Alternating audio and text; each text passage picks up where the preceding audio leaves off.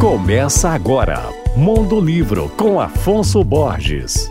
Alô, ouvintes leitores da Alvorada FM. Hoje eu vou falar sobre o primeiro romance da escritora paulista Silvana Tavano, intitulado O Último Sábado de Julho Amanhece Quieto. Autora de mais de 20 livros infantis, Silvana estreou na literatura depois de anos atuando como jornalista em revistas femininas. Ela começou a escrever O Último Sábado de Julho Amanhece Quieto em 2015 e o livro foi lançado recentemente pelo selo da Autêntica, Autêntica Contemporânea. Ele acompanha a história de Beatriz, que, ao descobrir que está grávida, espera o melhor momento para dar notícia ao seu amado marido o Cristiano. Mas antes de fazer isso, ele morre inesperadamente, deixando a mulher a difícil missão de se reinventar como viúva e mãe.